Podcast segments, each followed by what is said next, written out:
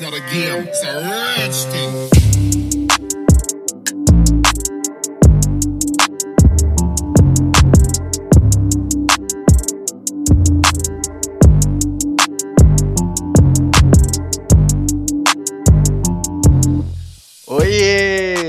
Está começando o podcast Bate-Papo com Propósito, o nosso cantinho fabuloso para a gente discutir criatividade, empreendedorismo, comunidade LGBTQI, e desenvolvimento pessoal de uma forma leve, descontraída, sem nós e com muitos laços. Eu sou Adolfo Job, publicitário, empreendedor e diretor criativo da Feb Fórmula. E aí, bora bater esse papo juntos?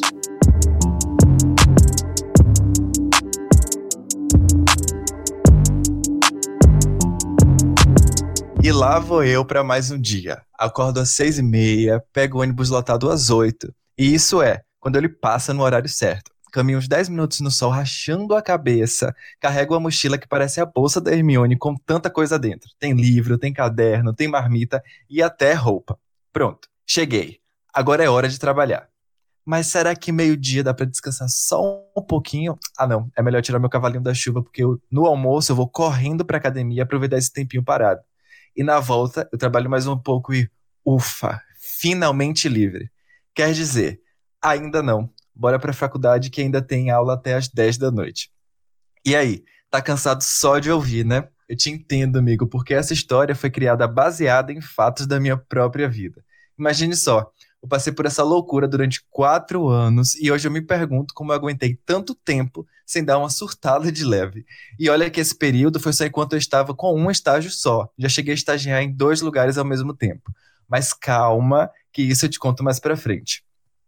É, e para acrescentar nossa discussão de hoje sobre o mercado de trabalho e empreendedorismo, convidei minha amiga pessoal, Indiara Vitória, para falar da sua experiência com o tema. Bom dia, Brasil! Boa tarde, Irlanda! Minha amiga pessoal, tão chique. Seja bem-vinda, amiga. Que texto incrível. Eu acho que Chique, texto né? representa essa parcela da população que precisa correr muito atrás para poder fazer as coisas acontecerem. Adorei. Ai, amiga, eu tô muito feliz de ter você aqui. É, e eu amo que esse podcast ele é muito bem frequentado, né? Pelas garotas da Irlanda. Internacional. A primeira menina, super internacional. A primeira que passou aqui foi Mike, foi o primeiro, na verdade, o terceiro episódio, mas o primeiro como esse formato de entrevista, então ela foi a minha cobaia, né, nesse período. E Mai tem uma, é, uma coisa muito parecida com Indy, que elas também fazem intercâmbio no mesmo lugar e elas vieram também daqui da, da cidade. Então a gente é tudo, mesmo, tudo do mesmo grupo. Tudo no mesmo barco. E todos estudando na barco. faculdade, que todos conheceram na faculdade, só sucesso. Amo. Total. Eu amo demais. É, E eu já te conheço, né, gata? Eu sei de tudo que você faz, sei todo o seu borogodó, mas conta aí pro pessoal quem tá ouvindo. Quem é Indiara Vitória? Ai, Indiara Vitória é uma pessoa que acredita que tudo que você quer, que você deseja, que você luta muito para poder fazer, você consegue. É isso que eu venho pegando na minha vida. Depois de que eu consegui fazer meu intercâmbio na Irlanda, eu falei, oxi, nada mais me segura. E sou formada em jornalismo, tenho 24 anos, estou na Irlanda há um ano e quatro meses. Desde então, produzindo conteúdo, estou no YouTube, estou no Instagram, produzindo conteúdo para ajudar as pessoas que estão no Brasil a também realizar esse sonho de fazer intercâmbio, né? Porque como eu venho de uma família bem humilde, bem pobre, era quase impossível. Eu falava com minha mãe, ah, eu quero muito viajar o mundo, eu quero ser Glória Maria, e todo mundo ria da minha cara. E depois de juntar dinheiro por três anos, consegui chegar até aqui. Acho que é o primeiro passo, né? Da, da minha grande jornada, dos meus primeiros planos, assim, foi Irlanda para ganhar o mundo. Ai, que lindo! Tô aqui todo emocionado ouvindo isso. Porque eu sou apaixonado pelos vídeos Se Vai Embora. Eu, não- eu sou hashtag aquele, aquele fã número um do, do Se Vai Embora. Como é o nome do fandom do Se Vai Embora? Já tem? Sim, vai- tem, é tipo, quem é, quem é tá ali comigo desde o início são as minhas Sim. esmeraldas, porque a Irlanda, Pronto. ela tem o nome de Ilha Esmeralda. Aí vem do nome da Irlanda, Ilha Esmeralda, e também é uma pessoa aquela louca que acredita em energia e tal, e tem todo o significado de resiliência e tudo mais. Então você é minha esmeraldinha. Amo. Ai, eu amei! Então agora eu sou hashtag Esmeralda do time do Se Vai Embora.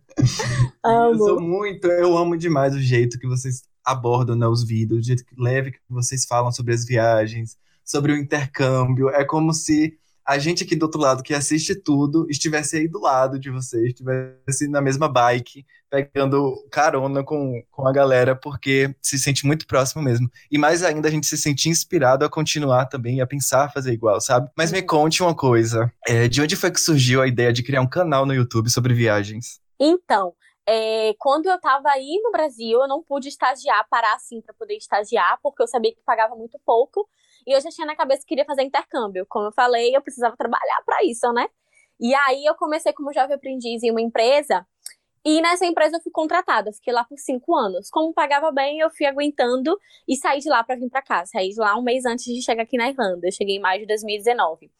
Nesse período lá, ganhando um dinheirinho bacana, né, pra minha idade. Eu comecei a trabalhar com 16 anos e entrei nessa empresa com 17. Então, pra minha idade, já ganhar mil reais, muito dinheiro, não é mesmo? e aí, eu peguei, comprei uma câmera e tentei fazer um canal. Só que aí era um canal, né, para falar das coisas de Feira de Santana, nossa cidade querida. E não consegui dar conta, porque o que hoje, com as mídias sociais, YouTube, Instagram, o que vai fazer você crescer é a constância, né? Você postar. Não adianta você postar um vídeo hoje e daqui a dois meses você postar outro. Você tem que ter uma constância ali para poder ir ganhando seu espaço. E aí eu comecei fazendo vídeo aí na cidade, mas não consegui dar continuidade, porque a, o texto, né, me definiu, era estudar, trabalhar, ir pra uhum. academia. Aí veio o TCC no último ano, que foi uma loucura. Não sei como, como você falou, não sei como eu sobrevivi, é, como eu não surtei. O TCC ainda é um surto maior. Não é? Pois é. E aí eu peguei e falei, não, vou dar uma esfriada. E quando eu for pra Irlanda, o nome do canal nessa época, quando eu criei, eu acho que postei uns quatro vídeos só, quatro ou cinco vídeos, era E aí? Bem baiano, e meus nomes, eu não sei de onde é que tira esses nomes. ah, eu, e aí, eu, eu lembro pensei, desse canal. É, no Se Vai Embora. Quando a gente tava, eu vim pra cá, eu falo a gente, porque o projeto é eu e meu namorado, a gente veio junto. Rafael, você sabe, you know. Mas para quem tá aí, é, gente, eu e meu namorado, a gente faz o, o conteúdo eu e meu namorado faz o conteúdo todo junto. E ele também é jornalista, né? A gente se formou na mesma faculdade. E aí, um mês antes de vir para cá, a gente começou a meio que preparar, falando que a gente pediu demissão do trabalho, que, né, falando da faculdade de jornalismo. E quando a gente pisou aqui em, de, em maio de 2019, 20 de maio de 2019, isso é uma data muito importante, foi o primeiro país, né? Que a gente veio, já veio para morar, uma loucura. Vai, Imagina. primeiro país e se joga. E aí, desde então, a gente posta vídeo duas vezes por semana, ajudando a quem tá no Brasil a fazer o mesmo. Por quê? Porque, assim, a, a ideia de, acho que há uns 10 anos, a gente tinha muito na cabeça de que só podia fazer isso quem era rico, né? Porque uhum. é difícil, não é, eu não vou dizer que é fácil, não é, é difícil você conseguir juntar grana para poder vir para cá. É muito dinheiro. A nossa moeda, infelizmente, é desvalorizada. Então, para poder vir para cá em euro, eu passei três anos juntando dinheiro três anos ali, tipo, abdicando de muita coisa. E, a, assim, algumas coisas que hoje eu olho pra trás e falo, meu Deus, como abrir mão de tanta coisa, sabe? Uhum. E com isso, o canal, que antes era só os meus amigos, a minha família, inscrito, foi crescendo. E aí a gente foi vendo que isso é algo que a gente gosta de fazer. E estamos aí hoje crescendo, eu acho que tem ai, um monte de plano, e aí eu mudei totalmente a chave da minha cabeça também nesse período de pandemia, de que quero empreender e quero viver da minha arte. Ai, perfeito. E é tão bom ter registrado nessa jornada de vocês lá desde o comecinho e até hoje para sentir é, as mudanças também, né, olhando para trás e vendo o tanto que evoluiu, tanto que cresceu também nesse tempo. Maravilhoso. E é, amiga, você falou também aí que começou a trabalhar bem cedo, não foi eu também, minha filha? Acho que desde, desde 17 eu também já estava trabalhando. E, é. se eu não me engano, a gente também, você começou como jovem aprendiz, não foi em uma Sim, uma sim. É mesmo que tu trabalhava em empresa, que nem eu, é mesmo. Mais uma... É, era, sim, minha como filha. jovem aprendiz, é. E aí eu fui contratada, né? Come... Uhum, começamos muito parecidos também, então a gente passou por uns perrengues bem igual, né? E... É. Me conta se essa experiência assim que você teve exaustiva com o estágio, com o trabalho, com essa questão também do menor aprendiz, que a gente começou bastante cedo também, né? E uhum. se isso foi uma das suas cutucadas que teve para você pensar em ter seu próprio negócio e abandonar esse lado assim de ter que lidar com o patrão, com o chefe. Isso. Olhando para trás, hoje eu vejo que sim. Porque, vamos lá, eu entrei bem nova e eu tinha. Eu ainda tenho uma personalidade muito forte, né? Mas eu era daquele tipo assim: ah, ninguém pode me falar nada, que eu tenho uma resposta na ponta da Uhum. língua. E eu lembro que eu jovem aprendiz, um cara, tipo assim, um cara que se sentiu ameaçado no setor, começou a implicar comigo. E começou a fazer umas coisas assim, meio que pra me prejudicar mesmo. Aí, um belo dia, eu parei na sala, bati minha palminha e falei assim: qual é o seu problema comigo? O que é que eu tô te fazendo? O que é que eu tô fazendo pra você? O que é que eu tô fazendo de errado? Incrível! Aí eu Perfeito. chamei ele mesmo assim, ele ficou, ele tomou um susto, porque ele não esperava essa reação. Essa atitude, Eu- com certeza. Sim.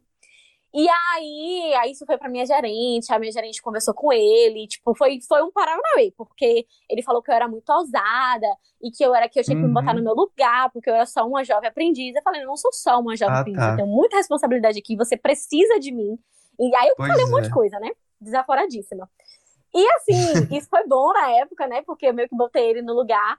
Mas eu sempre tive muito isso de eh, se eu tiver certa, eu vou até o fim. Se eu tiver errada, minha mãe me ensinou a baixar a cabeça, né? E tentar melhorar o erro. Uhum. Mas se eu tiver certa e a pessoa tiver meio que, sabe, me botando pra baixo ou tentando me empurrar, eu vou até o fim. E eu sou daquele tipo de encarar mesmo. Então, hoje, olhando pra trás, eu acho que essa trajetória que eu tive lá, eu fiquei cinco anos, eu cresci muito, amadureci muito. Porque, querendo ou não, na vida a gente tem que engolir os sapos, né? Não dá pra ficar o tempo todo só sendo desaforada. Isso a gente aprende com o tempo. Sim, eu era verdade. muito menina. Uhum. É, eu já falei muita coisa, assim, eu não ouvia mesmo. Tipo, quem falasse comigo, eu ligava foda-se, sabe? Eu tava nem aí. Às vezes até sinto falta dessa indiária, porque eu era muito foda-se. Mas aí é, é um equilíbrio que a gente vai conseguindo com o tempo. E hoje eu vejo, tipo assim, quando eu vim pra cá na Irlanda, acho que a mudança de chave toda foi quando eu vim pra cá pra Irlanda. Porque quando eu vim pra cá, eu pensava, ah, eu vou fazer o meu curso de inglês, vou melhorar o inglês, vou ser uma jornalista internacional. A meta era essa. E ainda assim, eu não tinha na cabeça de que, ah, eu vou ser empreendedora. E o canal cresceu.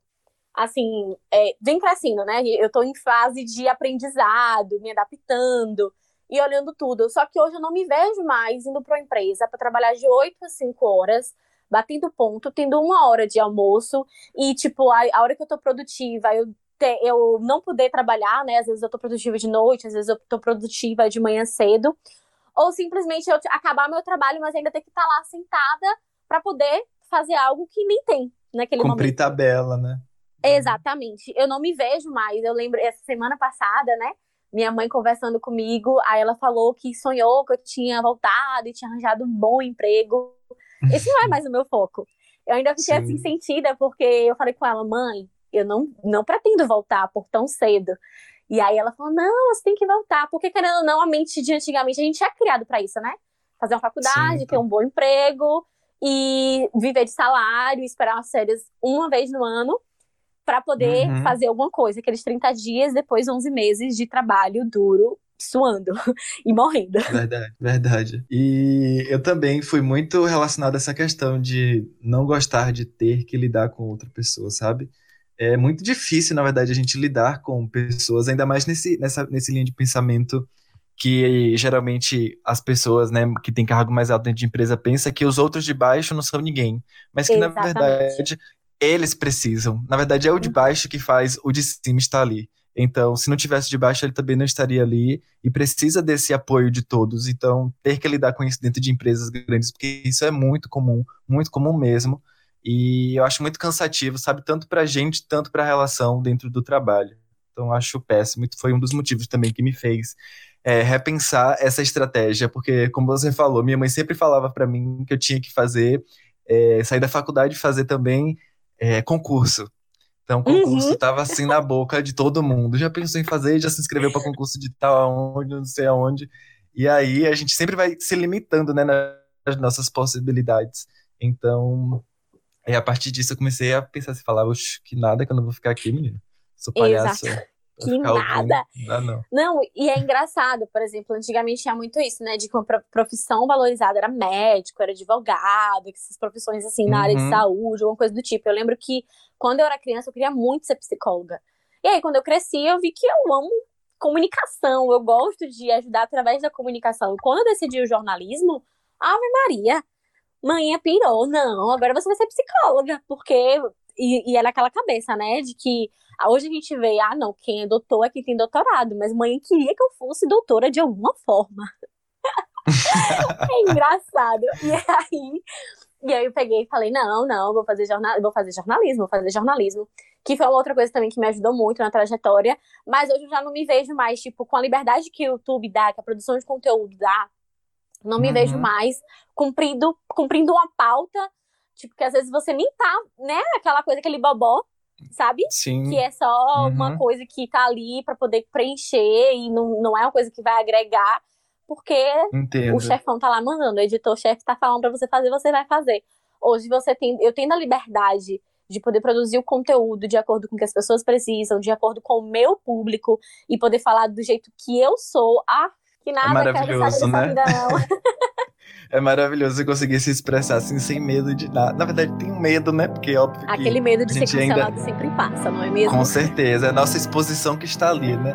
Mas uhum. tem essa liberdade de você ser de fato quem você é, né? De você colocar assim sua cara tapa e falar, ah, isso aqui que tá falando sou eu, gata. Se Exatamente.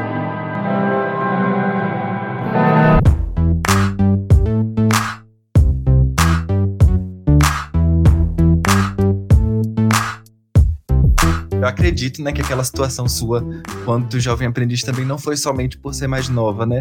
Mas tem uma questão também de é, do machismo muito grande. Exatamente, claro. E, certeza. E, tipo, isso, isso era muito claro na empresa que eu trabalhava, porque assim, eu lembro que me contratou, a minha gerente, ela era uma mulher. Mas uhum. dentro de um ano e meio, entrou um cara que meio que derrubou ela, ficou muito claro, assim, ele tirou ela de lá. E ela foi tipo assim, ela voltou da licença maternidade no primeiro dia que ela voltou. Eles preferiram pagar a multa, mas demitiram ela. Uhum. Então Nossa, aquilo mexeu muito comigo. Eu, assim, nesse sentido de trabalhar, hoje eu vou vendo. Naquela época eu não tinha cabeça de que, ah, eu quero trabalhar para mim. Apesar que eu já tinha muito o jeito, eu só não sabia que esse era o nome do empreendedorismo. Porque minha uhum. mãe vende perfume desde sempre. Minha mãe saiu do interior de Feira de Santana, lá perto de São José, e foi vender perfume em Feira de Santana, na cidade. E ela foi muito novinha, minha mãe estudou até a quarta série, e ela vendia perfume sempre para ela. Avon, Natura, Boticário, tudo que imaginar, a manhã vende. Tanto é que o povo uhum. diz que eu vendo muito bem por causa de minha mãe, porque desde pequena, como eu sou filha única e minha mãe me criou sozinha, eu tinha muito aquilo de ficar ali Sim. do lado dela para fazer tudo. Então, mesmo trabalhando, eu lembro que o meu primeiro emprego foi numa, numa empresa de telemarketing terceirizada. E eu sempre levava o perfume para as pessoas que trabalhavam comigo comprar. E na, na indústria que eu trabalhava, mesma coisa. Sempre levava. E o povo falava, menina, tu vende até pedra, porque é impossível não comprar do jeito que tu fala. Era engraçado. Uma publicitária nata. É, e era engraçado porque eu, eu sempre fui muito apegada à minha mãe. E eu sempre falava, ah, não, para ajudar, compra aqui para ajudar a manhinha. E era engraçado que todo mundo me chamava de manhinha, de tanto eu falar de manhinha. e aí eu percebia isso, assim, eu tinha muito isso de ajudar. Eu lembro que minha mãe, quando não tinha dinheiro, eu começava. Não, não sei se tu lembra daquelas novelas que tinha aquelas pulseirinhas. Aí eu não sabia fazer, Lembro. mas eu achei uma menina que sabia. Aí eu comecei a vender um monte de pulseirinha, Sim. porque mãe não queria me dar. Tipo, às vezes ela me dava 10 reais por semana para vender com ela. Isso era com ele, 12, uhum. 13 anos. E aí teve uma época que falou que não podia mais me dar 10 reais de comissão. Aí eu falei, não, vou vender outra coisa, vou ser concorrente.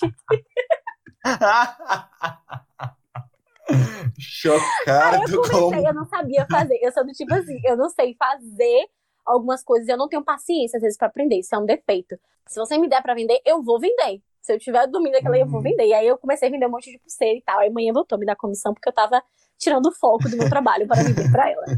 E na empresa que eu trabalhava, era, era tipo assim, todos os gerentes eram homens, todos os diretores, porque como tinha filial, né, em São Paulo e tal, todos os diretores eram homens uhum. e eram brancos. Então ah, aí sim. a gente entre vários fatores, né? Mas eu sentia isso, de que tinha uma coisa faltando, que eu não estava 100% satisfeita. Na época, eu achava que era porque eu não estava na área, no jornalismo. E aí eu ficava me martirizando por isso. Mas hoje eu vejo que eram diversos fatores que só depois eu vim entender.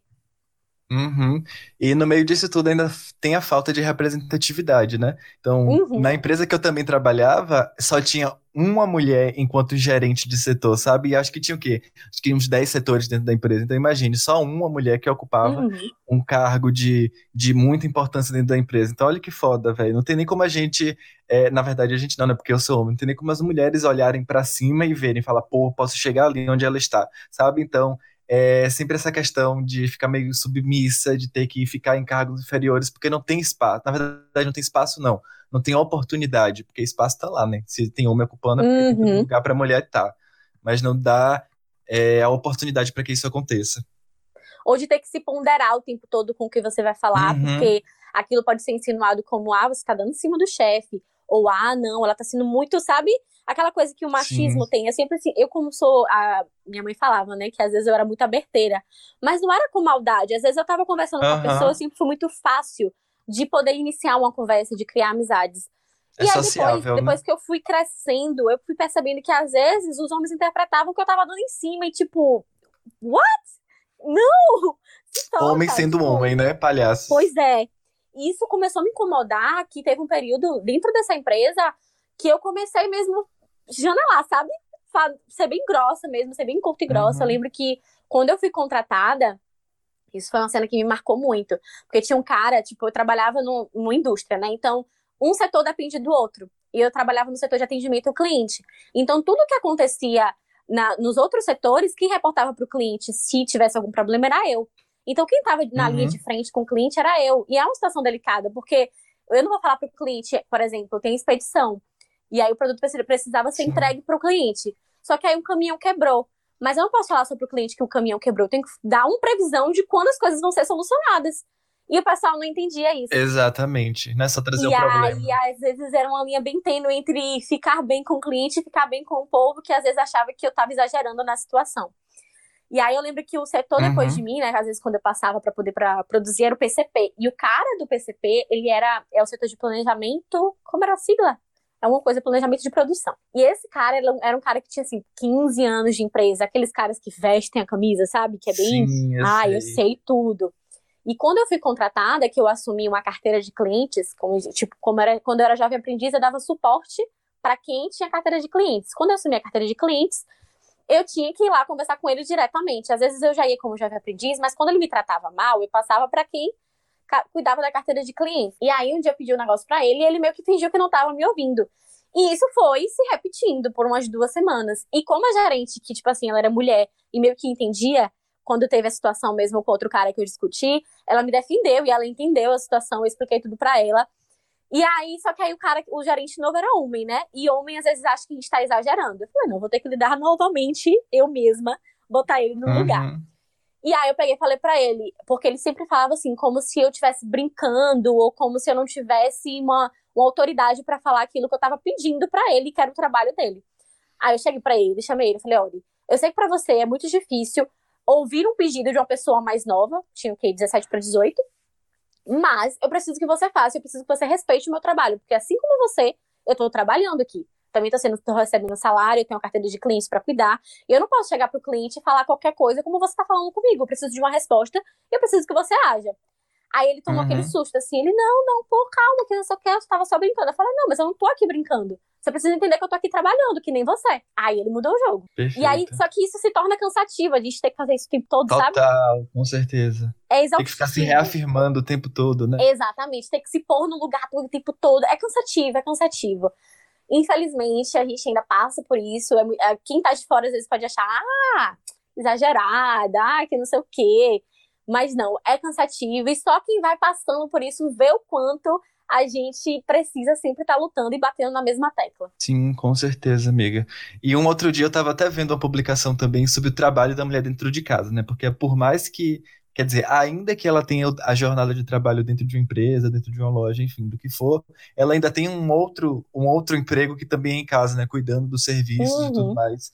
Que tem ainda está muito relacionado a essa, essa, esse pensamento machista e também acaba sobrecarregando ela, né? Então, muitas vezes ela passa também do, do tempo de oito horas de trabalho por dia. E aí, a publicação fazia uma reflexão muito boa sobre a narrativa da mulher nesse espaço de trabalho doméstico, sabe? sempre estar à disposição também de servir e alimentar uhum. as outras pessoas dentro de casa. É assim, minha criação foi para isso. Para ser uma menina, casar e ter filho, cuidar da casa. A mente da minha mãe, acho que o quê? Antes de eu vir para cá, acho que minha mãe ainda pensava isso. Assim, ela sempre gostou do meu jeito, ela sempre foi muito determinada. Isso vem já de geração por geração. Eu tava até comentando um dia desse lá no Instagram que antes de saber o contexto de feminismo, eu já era feminista. Porque minha avó, uhum. com 40 e poucos anos naquela época, hoje meu avô tem 86. E com nove filhos, meu avô traiu ela e ela separou Nossa. e criou nove filhos sozinha. E minha avó sempre foi muito determinada, só que naquela época, né, separar do marido é um absurdo. A mulher tinha que aceitar, Absurdo. ele que traísse. E isso, tipo assim, minha avó sempre foi muito, muito determinada. Minha mãe, pelo mesmo jeito. Minha mãe descobriu que meu pai estava traindo ela quando estava grávida de mim. Ela me criou sozinha. Meu pai não deu suporte nenhum. E, mas mesmo assim, ela tinha na mente, tipo assim, acho que a na cabeça de minha mãe era assim: eu não consegui, mas eu quero que Indy tenha, sabe? Hoje eu consigo entender de outra forma. Na época eu ficava revoltada, mas hoje eu consigo entender de outra Uhum. forma, ou de outra forma. E eu lembro que quando eu comecei a namorar com o Rafa, eu já tinha tido um namoradinho e, eu, e não deu certo, fui traída. e aí eu peguei e falei: eu não quero namorar mais com ninguém, porque eu acho que isso vai ser um atraso de vida. Eu tenho meus Ah, objetivos, eu, eu- sempre botei na Eu na agora. é, Tô amigo, a gente depois que passa isso, né? Aí eu falei, não, eu quero só viver minha vida, quero viajar o mundo e curtir, não quero homem nenhum pra me atrasar. E aí, Rafa apareceu na minha vida, e Rafa foi assim, totalmente fora da curva. Acho que é, eu, às vezes eu brinco dizendo que a ausência que eu tive de pai, eu tive um homem foda do meu lado hoje. Ai, hoje eu consigo incrível. perceber que eu achava que eu ia, é, ele ia mudar em algum momento, eu ficava esperando, né? Mas agora, com quatro anos juntos, eu acho que Sim. espero que É não porque, é porque a gente sempre fica esperando também o pior pra gente, né? A gente é difícil de aceitar que a gente também Hum, pode ter coisas boas pra gente. Então a gente sempre fica assim, Exatamente. com a pulga atrás da orelha, né? É, eu ficava muito, super. E eu lembro que quando é, a Rafa chegou, né, começou a ir lá em casa e tal, minha mãe reclamava porque Rafael fazia comida pra mim. Era tipo assim, Ó, como assim? Rafael tá cozinhando. E Rafa me ganhou, um dos motivos que Rafa me ganhou foi pela boca. Rafa fez Pela sopa de barriga. camarão, eu falei, oxi, é esse homem. e Ai, tudo. e Rafa cozinhava. Rafa lavava prato, tipo assim, dia de domingo Rafa ia lá pra casa, geralmente eu arrumava a casa dia de domingo. Rafa me ajudava. Minha mãe Aham. falava, oxi, como Ah, perfeito. Pra minha mãe Um homem feminista. Ex- Não, era tipo assim, manhã, como assim? Como é que. Aí, e era, eu tinha, tinha horas que eu falava, manhã, eu não sou empregada de Rafael. Porque ela ficava, por exemplo, o Rafa chegava de moto, né? E aí ele deixava o capacete em cima do sofá. Ao invés dela pegar e falar com ele pra tirar, ela vinha falar com Falava com tu. Quem aguenta? se Rafael tá aleijada desde quando? Aí pronto, aí ela foi se acostumando com o meu jeito. Eu sempre fui muito fora da curva, assim, nesse sentido, sabe? Na família e tal. Todo mundo falava que eu era a ousada da família. A, a queixuda, né? A queixuda. Eu peguei. É, a queixuda, já era muito queixuda. E aí, Rafa, assim, graças a Deus, hoje a gente mora juntos. Eu não tinha percebido que fazendo intercâmbio eu ia casar. Mas funcionou. A gente divide tudo. Ah, quando ele vai, ele faz. Tipo, não é nada estipulado. Aí você vai fazer ou eu vou fazer. É natural, sabe? Quem tá com tempo faz. Não fica esperando um pelo outro. Então, se tem um prato ali, ele vai lavar. Hoje mesmo ele fez a feira, não tive tempo de fazer. Aí eu cortei a comida ontem, cortei o frango pra gente comer na semana. Então a gente vai fazendo as coisas muito natural. Tem coisas que ele é bem melhor que eu, tipo, cozinhando, às vezes ele é bem melhor que eu, devo assumir. Tem coisas que eu me estresso porque Ah, ele é lerdo. Aí eu fico assim, teve um dia que eu falei assim, amor, bota a roupa pra lavar. Aí eu falei, bota a roupa de cama também. Ele botou só as fronhas e não botou o lençol. Eu fiz, cara, a roupa de cama é tudo. Ele, ah, é. Sim. Mas graças a Deus, nesse sentido, eu. Eu não tenho o que reclamar, assim, de Rafa, sabe? Às vezes Dá pra passar, né? coisa que a gente fica. Eu vou ficando velha, eu tô vendo que eu tô ficando dona de casa. Que aí a gente quer deixar tudo perfeito. Aí eu me estresso com essas coisas, mas não tipo de que ele não faz, que ele fica esperando por mim. Acontece. Pelo contrário, ele faz até mais coisas que eu, no sentido de que tá dando esse suporte, por exemplo, de, de acordar e fazer o café e tal. Como eu fui criada sozinha, eu sempre tive muito de fazer as coisas pra mim. Aprendi a ser mais, é, pensar no outro nesse sentido, mais com o Rafa, que ele tinha irmão, e ele é muito assim, se ele botar o almoço dele, ele vai botar o meu. Eu não, eu era péssima, eu não botava não. Até hoje eu esqueço. Porque eu, Eu também não. Eu acho que cada um o seu. É. Aí ele fica retado, dizendo que eu não sou carinhosa e tal, mas eu sou um amor, tá, gente? Eu Oh, coitadinho. Não é? Eu lembro desde quando ele foi na casa de vovó, que o povo falou assim, Jara, vai botar comida de Rafael. Aí eu falei, "Oxi, ele bota. Quem aguenta, Aí- filha? Quem aguenta? É, toda a minha família tem esse pensamento, mas graças a Deus, graças a Deus, nisso aí eu dei sorte. Também se não fosse pra ser assim, fio, nem queria. Quieta. Quem queria? Tá certíssimo. Certíssimo. Eu não sei nem o que comentar, porque eu amei. Eu tô assim, querendo abraçar a Rafa agora e botar o prato dele toda vez. O bichinho Aí eu botar a comida dele toda vez, eu fico lembrando. Eu não vou esquecer de botar, porque o bichinho é todo.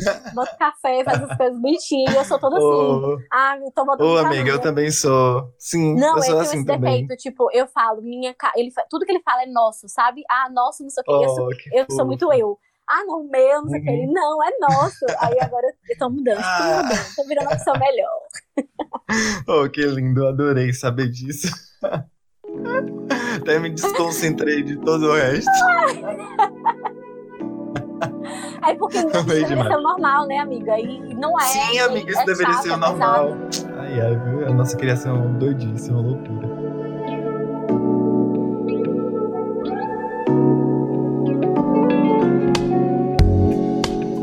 E eu tava vendo uma matéria no Jornal Nacional que, que era sobre o- a taxa de desemprego no Brasil agora durante a pandemia, né? E de acordo Uhum. com um levantamento do Instituto de Pesquisa Econômica Aplicada, o IPEA, a participação das mulheres no mercado de trabalho é a menor em 30 anos. Tu tem noção disso? E Mentira. ainda, né, vem... Pois é, minha filha, acredite. E ainda vem gente me dizer que o auxílio emergencial, é, que o bendito, né, prorrogou até o final do ano, é algo desnecessário. Nem fala Agora, o nome pra não jogar praga aqui. Não, nem pode gerar engajamento em cima desse nome, filha. Tem que colocar pra longe isso. E com certeza as pessoas, assim, parece que não têm a menor noção do que tá se passando dentro do país, né? Exatamente. E, tipo, eu consigo, hoje, estando aqui fora, eu amo o Brasil, sabe? Eu sou baiana. A única coisa que eu não faço é comer pimenta, mas Ah, eu sou aquela baiana amo, que velho. amo samba de roda, amo carnaval, amo minha cultura. Quando você sai do Brasil, você vê o quanto a gente é amigável, a gente é simpático, a gente tá disposto a ajudar. E a, a nossa cultura é incrível, mas essa parte pesa. Quando a gente vê, tipo, a vocês estão recebendo aí 600 reais de auxílio. Aqui o governo Uhum. deu, logo de início, 350 euros por semana, pra, até para quem era estudante. Eu lembro que quando Sim. entrou aqui na, no isolamento, todo mundo ficou assim, fudeu, né? Vou pra casa, não vai dar pra ficar aqui sem trabalhar, o governo não vai dar um Uhum. suporte pra gente, eu vou ter que voltar pra casa. Eu tava já fazendo as contas quanto tempo eu ficaria sem trabalhar aqui. Quanto tempo daria, né? Uhum. O dinheiro que a gente tinha. E aí o governo abriu pra todo mundo. Lógico que eu sei, né, que aqui, economicamente falando, tá muito melhor comparado ao Brasil, mas eles se preocupam. Velho, aqui com o euro, o poder aquisitivo do euro é incrível. Aí você fala assim, meu Deus, eu vou querer voltar pra poder Não, não, não. Não dá. Amigo, Com é tipo certeza assim, não. Você consegue viver bem com Aham. pouco, digamos assim. Aqui o que é caro é aluguel, sabe? Mas Sim. eu vivendo aqui, tipo, eu compro tênis da Nike de 35 euros. tênis Nossa, Bull, velho. da Nike. Eu nunca tive um Nike na minha vida, eu fiquei um nojo quando eu comprei. E aqui tô eu pagando em 12 parcelas de 300 mil reais. Exatamente. É, É tipo triste, assim, né? isso tá falando de uma coisa supérflua, mas, por exemplo, Uhum. comida, um quilo de arroz é um euro. Um euro. Compro um presunto, 1,60. Meio, quase meio quilo de presunto. Então você Sim. consegue ver essa diferença, sabe?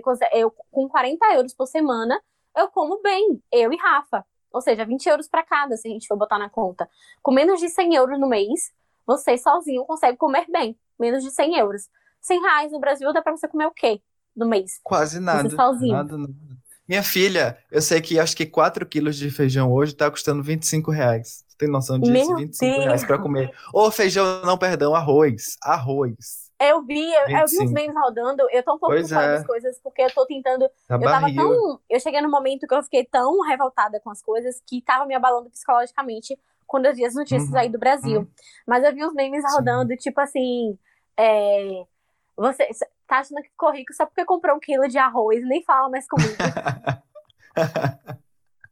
Mas tá aí nesse eu me nível. entendei, eu perguntei amanhã, a mãe me explicou e tal. Tipo, eu compro um quilo de arroz aqui por um euro, Tá pô. caro. Pois é, tá muito caro aqui viver. Então esse O poder ser brasileiro é caro. Ser... Na verdade, ser brasileiro é uma vida sofrida, viu? Oh, Deus, me É uma vida perdoe, mas sofrida, é verdade. Verdade. é, é difícil, amiga, é difícil. E quem sonha alto, eu sempre fui muito de sonhar alto, né? Tipo, eu falo sonhar alto pela realidade que eu tinha. Pela realidade que eu Sim. tenho, né? Porque, querendo ou não, não é porque eu vim pra cá. Eu hoje me vejo numa situação privilegiada, até falou isso. Tipo, de estar aqui, por exemplo, nesse momento de pandemia. Eu tô numa situação privilegiada. Uhum. Mas foi um privilégio que eu tenho muito pra ter. E eu continuo lutando pra Lutou, manter exatamente. e pra seguir em frente, sabe? Então, assim, as coisas não mudam do dia pra noite. Tipo, a- as coisas só. Eu só tô trabalhando muito e a moeda me dá um poder aquisitivo maior. Por exemplo, eu nunca Melhor. tive um iPhone na minha vida, eu sempre quis ter. Porque eu achava, ai meu Deus, no máximo. Quero ter um iPhone. Aí e a câmera é um tudo, iPhone né? 10 por 530 euros. Com 530 reais, você não compra um celular bom no Brasil, assim. Não compra. Você compra e você vai dividir pra mil vezes. Eu juntei um dinheiro, comprei por 530 reais o iPhone 10. A gente não faz isso no Brasil, Perfeito. entendeu? E aí eu já comprei, aqui eu já comecei a investir quando eu mudei a chave de que o Se Vai Embora é o projeto que eu quero pra minha vida e que é o meu negócio, a gente começou a investir, a gente já comprou drone e tal. Coisas, equipamentos que no Brasil, se eu fosse investir pra comprar, eu ia gastar por baixo de 20 mil reais. E aqui eu consigo Uhum. comprar juntando dinheiro e tal, como estudante. Então, o poder aquisitivo aqui é, é, é incrível, é, tipo, é fascinante, sabe? Tem, como, como Uhum. em qualquer lugar do mundo, tem seus pontos negativos. Querendo ou não, a vida de imigrante não é fácil, a gente passa por muita coisa. E por estar longe de casa, tudo mais intenso, sabe? Mas Uhum. esse poder de compra. É porque assim, o povo diz que dinheiro não traz dinheiro, mas traz. Traz, traz, que eu sei que traz. traz sim. Traz. Se não Ai, trouxer assim, ajuda, né? Eu não vejo ninguém com dinheiro triste. Então, assim, né? Não vamos também dizer que não traz Pois felicidade, é, não. amigo, é, eu lembro, esse ano eu tava falando, tava falando com uma amiga minha, né? Que, tipo assim, esse ano tá sendo um ano até mais difícil, porque por causa do corona, é uma coisa que tá difícil pra todo mundo. Mas ano passado, quando eu cheguei, você, você sempre, no momento de intercâmbio, que um dia pensa em fazer um intercâmbio pra ficar mais tempo, pra morar, vai ter um ponto do seu intercâmbio que você vai se perguntar: o que é que eu tô fazendo aqui? Foi pra isso mesmo que eu vim? Aí, nessas horas que você vê que o, tem uma coisa positiva ali, tipo, eu lembro que a Irlanda, né, foi o nosso primeiro país, e a gente trabalhou muito no verão. O verão daqui é entre junho a setembro. E é uma época que tem muito turista na cidade, então foi, a gente chegou em maio, a gente começou, pegou embalo, trabalhou bastante, tanto eu como o Rafa. E aí, em outubro, a gente viajou para Londres com 500 euros, com o dinheiro que a gente fez no verão. Aí, em novembro, a gente foi para. Roma. E em dezembro, a gente foi para Lisboa. Então, tipo Tudo assim. isso com dinheiro do verão. Tudo isso com dinheiro do verão. 1.500 euros eu viajei pra três países e, tipo, 1.500 euros pra mim e pra Rafa. Então, tipo, Uhum. 1.500 reais. Eu lembro que eu fui, eu, antes de vir pra cá, eu acho que um, um ano, uns dois anos antes de vir pra cá, eu fui pra Itacaré, que é dentro da Bahia. A gente foi de ônibus.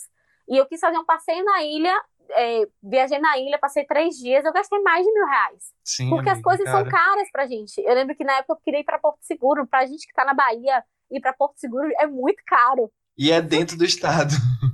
É dentro do estado. Aqui eu vou pra outro país, pago 20 euros numa passagem aérea e curto o país. É tipo, é isso que eu quero pra minha vida. Eu quero viajar o mundo, eu não quero ficar presa, sabe? E aí você vê, aí eu juntou a ideia do, do canal, intercâmbio, viagem, mostrar para as pessoas que é possível, como você falou, né? Você se sente inspirado. E quando as pessoas eh, mandam mensagem pra mim falando que se inspirou, que escolheu a Irlanda por causa de mim, eu fico, meu Deus, eu tô inspirando alguém? Como assim? A gente não tem noção, né, das proporções que isso vai tomando. Não tem. Isso é porque, assim, Uhum. a gente tá um ano produzindo conteúdo, a gente tá crescendo aos poucos. Eu fico imaginando isso daqui a três, quatro, cinco anos, com os nossos projetos sendo realizados, o quanto de gente a gente vai poder ajudar. Ai, É incrível. empolgada. É lindo. Empolgada. Hashtag eu tô aqui de olho em tudo. Esperando. E sabe de uma coisa que me anima no meio disso tudo? É justamente ver essa pequena parcela de mulheres que estão começando um movimento incrível sobre o empreendedorismo feminino. Eu acompanho o trabalho de algumas, né, como elas são muito focadas também nessa parte do empreendedorismo feminino, mas a gente pode expandir um pouco para o empreendedorismo, empreendedorismo no geral. E aí eu, eu acompanho o trabalho da Camila Vidal, da Marcela Ceribelli, também da Stefânia, enfim, né? Tem algumas mulheres que estão aí é, que eu acompanho durante a jornada delas e eu acho maravilhoso o jeito que elas conduzem o seu trabalho e são as donas da porra toda. Dá tipo um frescozinho, né? Aquela esperança de que as coisas podem mudar e tomar um novo rumo. Você também Hum. sente isso? Sinto super. Eu acho que a gente tem um potencial incrível. Assim, mulher é foda, velho. Pensa, veja no projeto. Sempre tem um dedo da mulher pra poder melhorar. Tipo, a gente sempre. Eu, eu acho que a gente é muito evoluída. É sério, não é porque eu sou mulher, não. Sim. Mas, tipo, Mulheres são a maravilhosas. gente pensa meio que à frente, assim, às vezes. Eu, eu vejo isso porque, assim, como hoje o projeto é eu e Rafa. Tem vezes que a Rafa tá pensando de um jeito tão quadrada, sabe? Tão em um jeito só. E aí eu começo a falar as possibilidades. Eu acho que a gente tem uma coisa que é muito particular de, que, de mulher, que é sonhar, Uhum. mas não é só sonhar, porque sonhar por sonhar não, não rola. Mas é sonhar e Uhum. mostrar que é possível. E, a- e as mulheres, no final, sempre tem, sempre tá pensando fora da caixinha, sabe? A gente tem muito isso, de fazer acontecer. E eu acho que é por isso que a gente, cada vez mais, é difícil, né, ter que estar ralando pra poder conquistar nosso espaço, mas a gente tá conquistando. E isso é incrível. E eu acho que daqui a uns 20 anos, I hope, eu espero muito, que a gente já esteja ali numa situação de equidade, sabe? Que não tenha mais Sim, tanto é. dado negativo em relação à falta de emprego e de oportunidade para a mulher. Eu imagino, e com certeza eu também espero que daqui. Acho que 20 anos ainda é muito, eu quero menos. De É porque essas 10. mudanças eu, eu, eu quero menos, né? Mas essas mudanças levam tempo. Assim, É verdade, de, passa de geração para geração. Mas eu acredito que a geração dos nossos filhos vai ser uma geração Uhum. muito mais sensata, sabe? Ah, eu muito- espero, com certeza, eu espero. Isso, muito mais equilibrada, assim, essa coisa de que, ah, eu sou melhor que você, ah, eu sou preto, eu sou branco, e, sabe? Vai ser muito mais. Tá todo mundo igual, todo mundo na mesma.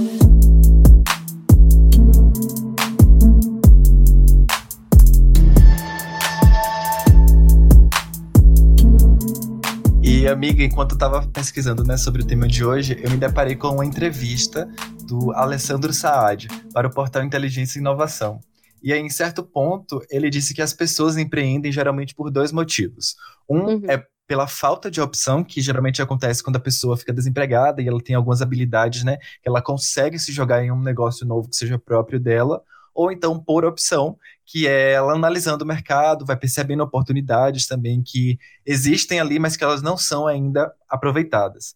E para você, isso se encaixa em algum ponto na sua decisão de empreender ou foi algo totalmente aleatório que, sem querer, você acabou ali sem saber nem para onde estava indo?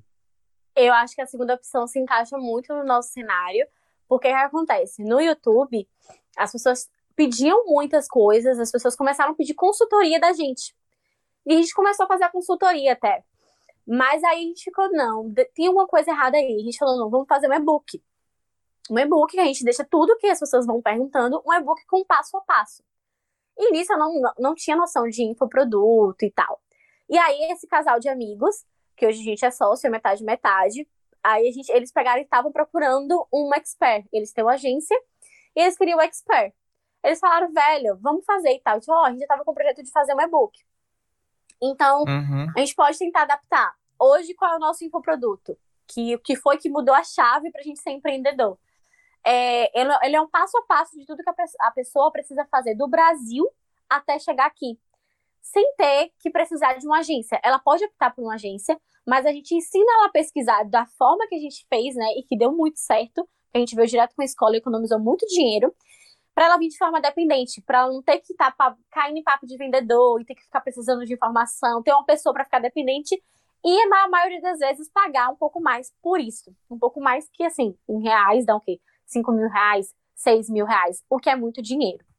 Então eu vi essa necessidade, procurei, não tinha ninguém fazendo, isso até é um assunto que é engraçado, que essa semana a gente, é, a gente começou a aprender sobre lançamento, né? E aí a gente vai lançar eh, essa semana e um, um canal que é muito famoso aqui, que já tem 10 anos, mas que agora já não é mais intercambista, já tem um tempo, porque eles já estão aqui há 10 anos, eles já têm uma vida estruturada aqui. Eles já tinham parado de falar intercâmbio, de intercâmbio há muito tempo. Vão lançar o mesmo produto que a gente no mesmo dia. Copiaram Nossa, até a nossa caralho. copy, amigo. Eles copiaram. Meu Tipo, Deus, eu tô chocado. é, a gente seguia eles no Brasil, eu admirava muito o trabalho. Aí eles seguiram a gente. Eu acho que eu sei quem é, tá? É, é, pois é. Será que eu posso citar nomes? Estou aqui um pouco confusa. Mas enfim, eles seguiram a gente na sexta-feira. E aí eu falei assim, pô, velho, que massa, eles estão seguindo a gente. Aí eu comecei a olhar os posts deles. E aí, a se- Sim, no- no- Era na só pra sexta-feira. bisbilhotar. Exatamente. Aí na sexta-feira, é, eu, eu descobri isso na sexta, né? Há seis dias da, da sexta-feira, quando eu olhei, eu tinha divulgado é, que ia fazer o desafio. A gente ia fazer um desafio do Se Vai Embora, enfim, ajudando e tal, a galera. Esse é um desafio totalmente gratuito, mas no último dia a gente abre a turma pro guia. E isso vai acontecer do Uhum. dia 1 até o dia 5. E a gente falou isso pro pessoal e tal, divulgou. Três dias depois da gente, eles divulgaram. Eu falei, como Caramba, velho. A cara de pau total, viu? Aí vende óleo de peroba no mercado, porque se Pois vender, é, eu falei, dê de gente, não é presente. possível, pelo amor de Deus, para que tá feio. Mas enfim, né, é o jogo dos negócios. A gente tem que se readaptar e sempre tentar se reinventar. Mas confesso que no dia eu fiquei bem estressada, eu passei o dia bem estressada, eu fui conversar com Maiara, inclusive. E aí essas coisas Uhum. acabam meio que assim, ai meu Deus, o que é que eu tô fazendo? Será que vai dar certo? Porque querendo ou não, a gente tá novo nesse jogo, né? Gente- o primeiro lançamento da gente foi em maio. Então a gente tá novo nesse jogo. Mas a gente tá aprendendo, eu acho que a gente tem um potencial muito bom. E eu acredito muito no nosso trabalho, porque a gente faz tudo de forma muito assim, responsável. A gente não faz, ah, porque eu, é, lógico que dinheiro é importante, né? Como eu falei, não vou negar que dinheiro é importante, mas a gente faz, a gente tem muita responsabilidade social com o que a gente tá fazendo, porque querendo ou não, você Uhum. mexe com quem tá lá no Brasil de uma forma muito grande, é um dinheiro muito grande investido. Então eu tenho muito cuidado com o que a gente vai falar, o que a gente vai comunicar. Agora mesmo na época da pandemia, a galera começou a perguntar, né? Quando é que eu vou? Quando é que eu vou? Eu posso ir esse ano e tal, tipo, perguntando mesmo. Eu falei, a gente fez um Sim. vídeo e falou, olha, a gente não indica que venha esse ano, porque tá uma situação difícil pra todo mundo. Quem já tá aqui, beleza. Mas, por exemplo, a gente tá perdendo um monte de coisa. Agora era hora de interagir, teria a festa do Halloween, Halloween nasceu aqui, eu tô pistola porque não vai ter. Tipo, a gente perdeu um monte de festa. Eu acho que a magia do verdade. intercâmbio, o inglês acaba sendo um bônus, sabe, Adolfo? A gente Uhum. poder viajar, poder conhecer novas pessoas, novas culturas, interagir. A É o experiência é barato muito do boa, né?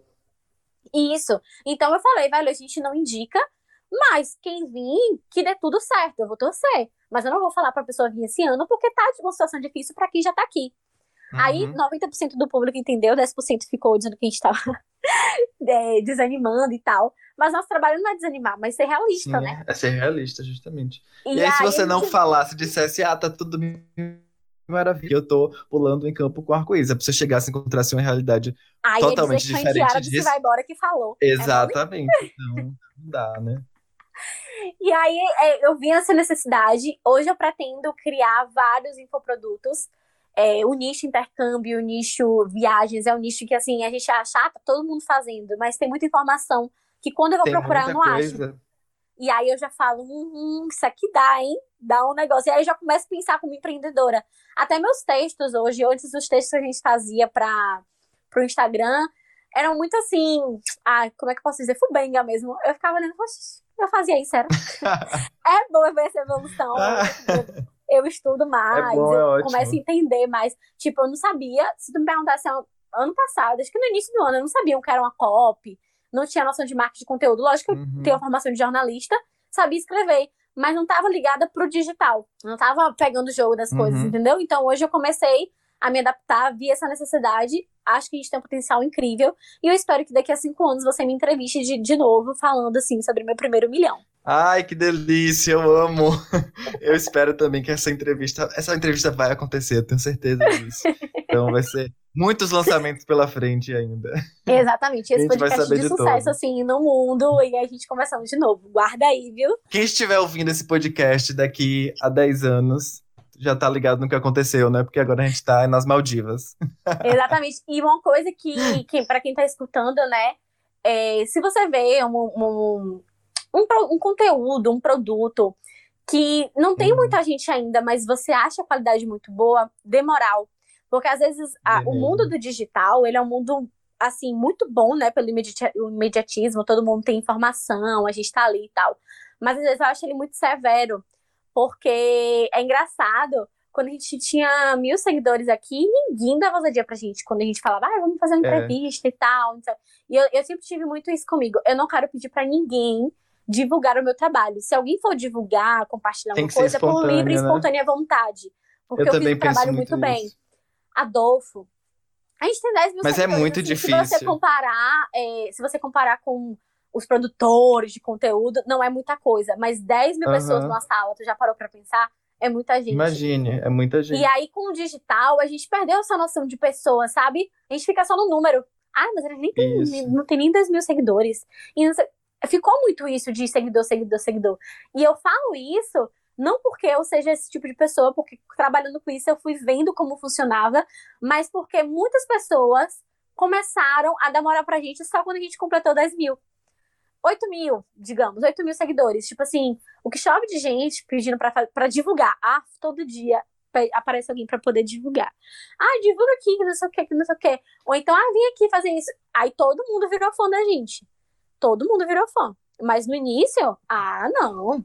Quem é eles? Ah, mais um casal fazendo, falando Sim. sobre intercâmbio, entendeu? Mas então, uns doidos aí, uns pessoa... doidos de feira. São da onde? Vixe, esse sotaque, que todo mundo fala o meu sotaque, né? Aí, e eu sou baiana mesmo, eu uso um monte de expressão, não só da Bahia, mas da minha família, porque eu tenho um vocabulário próprio. mas aí, eu é, desse suporte para você que tá ouvindo, é, desse suporte para quem você vê que tem um potencial muito bom, pro seu amigo que começou, ficou muito isso, né? As pessoas acham que ah, é só mais um blogueiro. É, isso. isso. é bom, gente. É bom ter pessoas. Hoje, a informação que você tem vem de pessoas que estão produzindo. Então, se você gosta de um conteúdo, apoia. Apoia, salva lá aquela postagem, compartilha, comenta. Isso ajuda Perfeito. demais, não te custa nada. E é importante para quem tá do lado de cá, quando você manda uma mensagem boa, sabe? Eu vejo isso quando eu abro meu direct lá e vejo um monte de mensagem boa da galera falando que eu ajudei, que eu inspirei, que tal vídeo ah, conseguiu resolver amo. tal problema. E tem dias que eu tô tipo assim, meu Deus, ah, eu não tô conseguindo fazer nada. E aí vem uma mensagem que eu olho no direct e respondo a pessoa, que eu gosto de responder todo mundo na medida do possível. Aquela uhum. mensagem me anima. E isso é importante.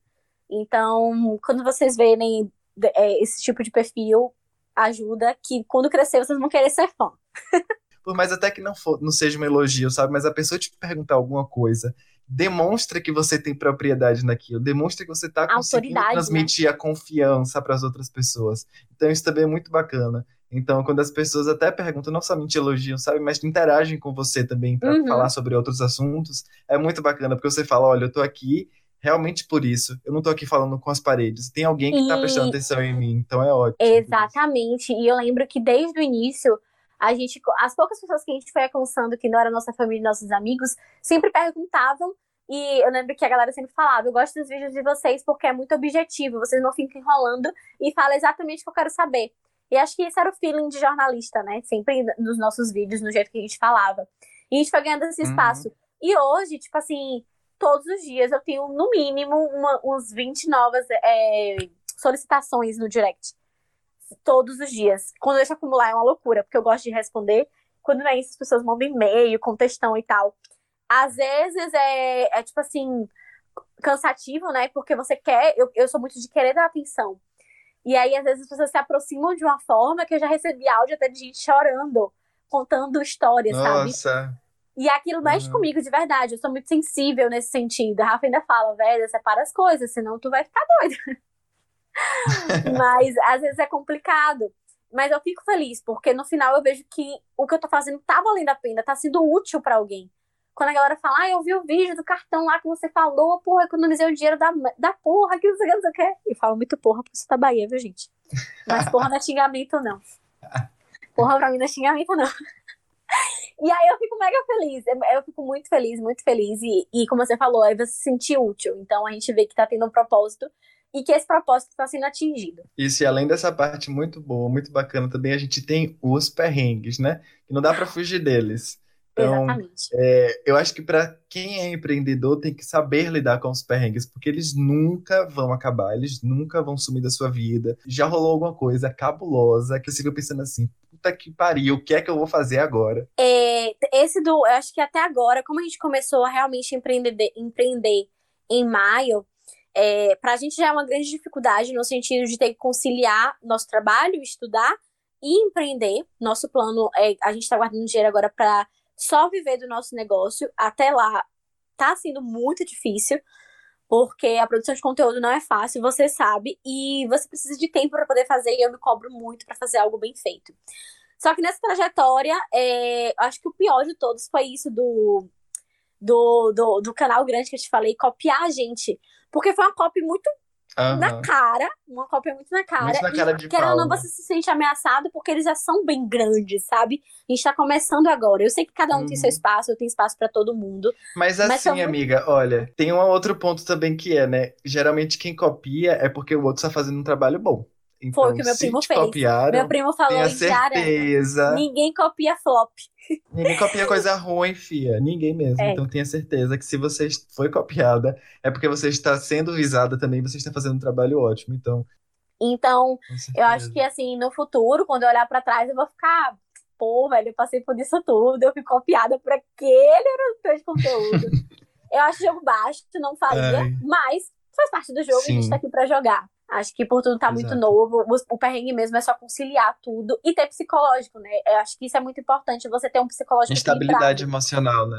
Isso, porque assim, é, não, não adianta romantizar.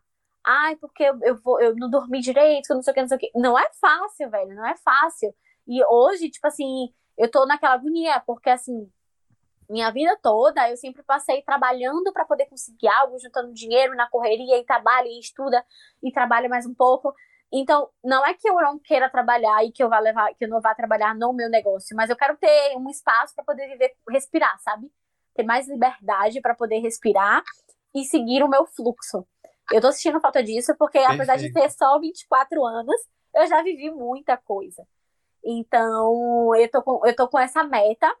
E minha vida já foi um perrengue sim. Eu acho que por isso que eu tô lidando tão bem com os perrengues que estão aparecendo. sabe? É tudo muito oh, fácil agora. Fácil não, mas simples, né? E É. só fazendo um link, fazendo a conexão que você falou aí de liberdade, eu vi uma pesquisa é, feita pela Mind Miners, encomada pela PayPal, que revelou que 66% dos brasileiros ele querem, eles querem abrir a sua própria empresa para ter mais liberdade e autonomia. Você acha que existe essa tão sonhada liberdade? Amigo, depende do que é o conceito de liberdade para cada um. Hoje, o conceito para mim de liberdade é poder ir para um outro país, passar um bom tempo lá e continuar trabalhando e ganhando meu dinheiro. É o conceito de nômade digital. Hoje é a minha meta, sabe?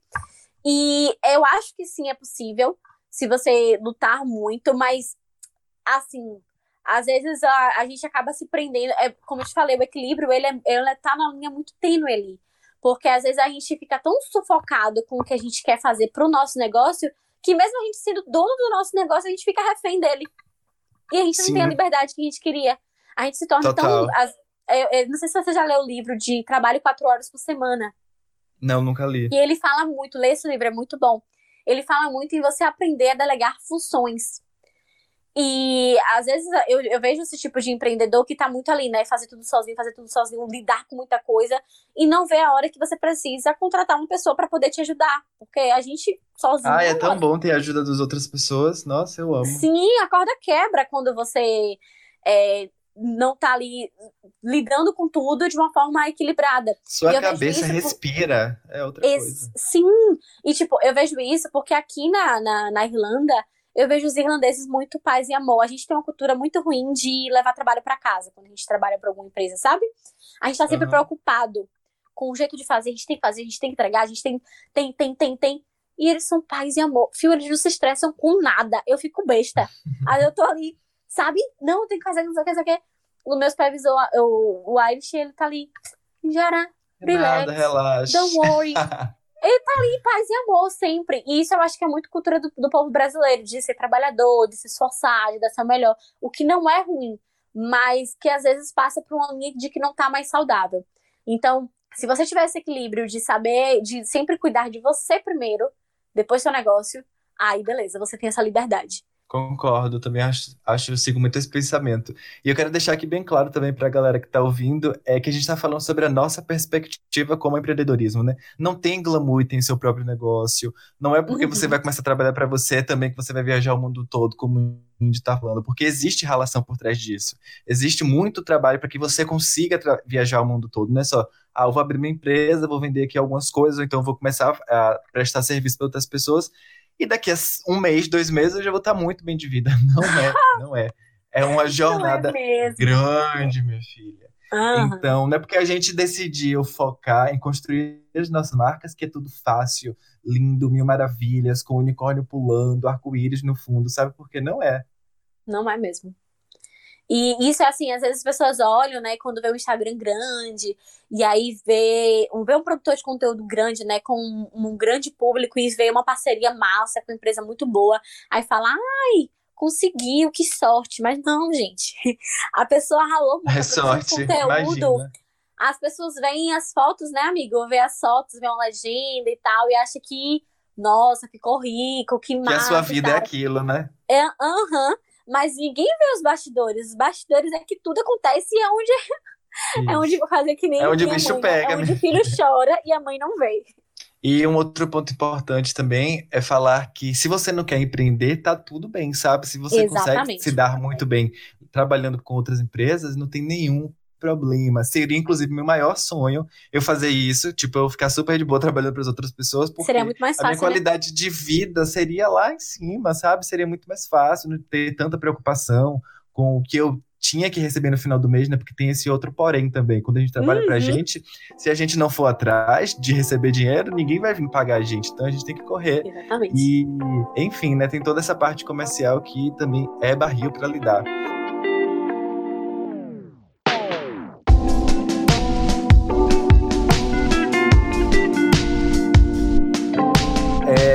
Infelizmente estamos chegando ao Ah, fim. ah, o tempo voou.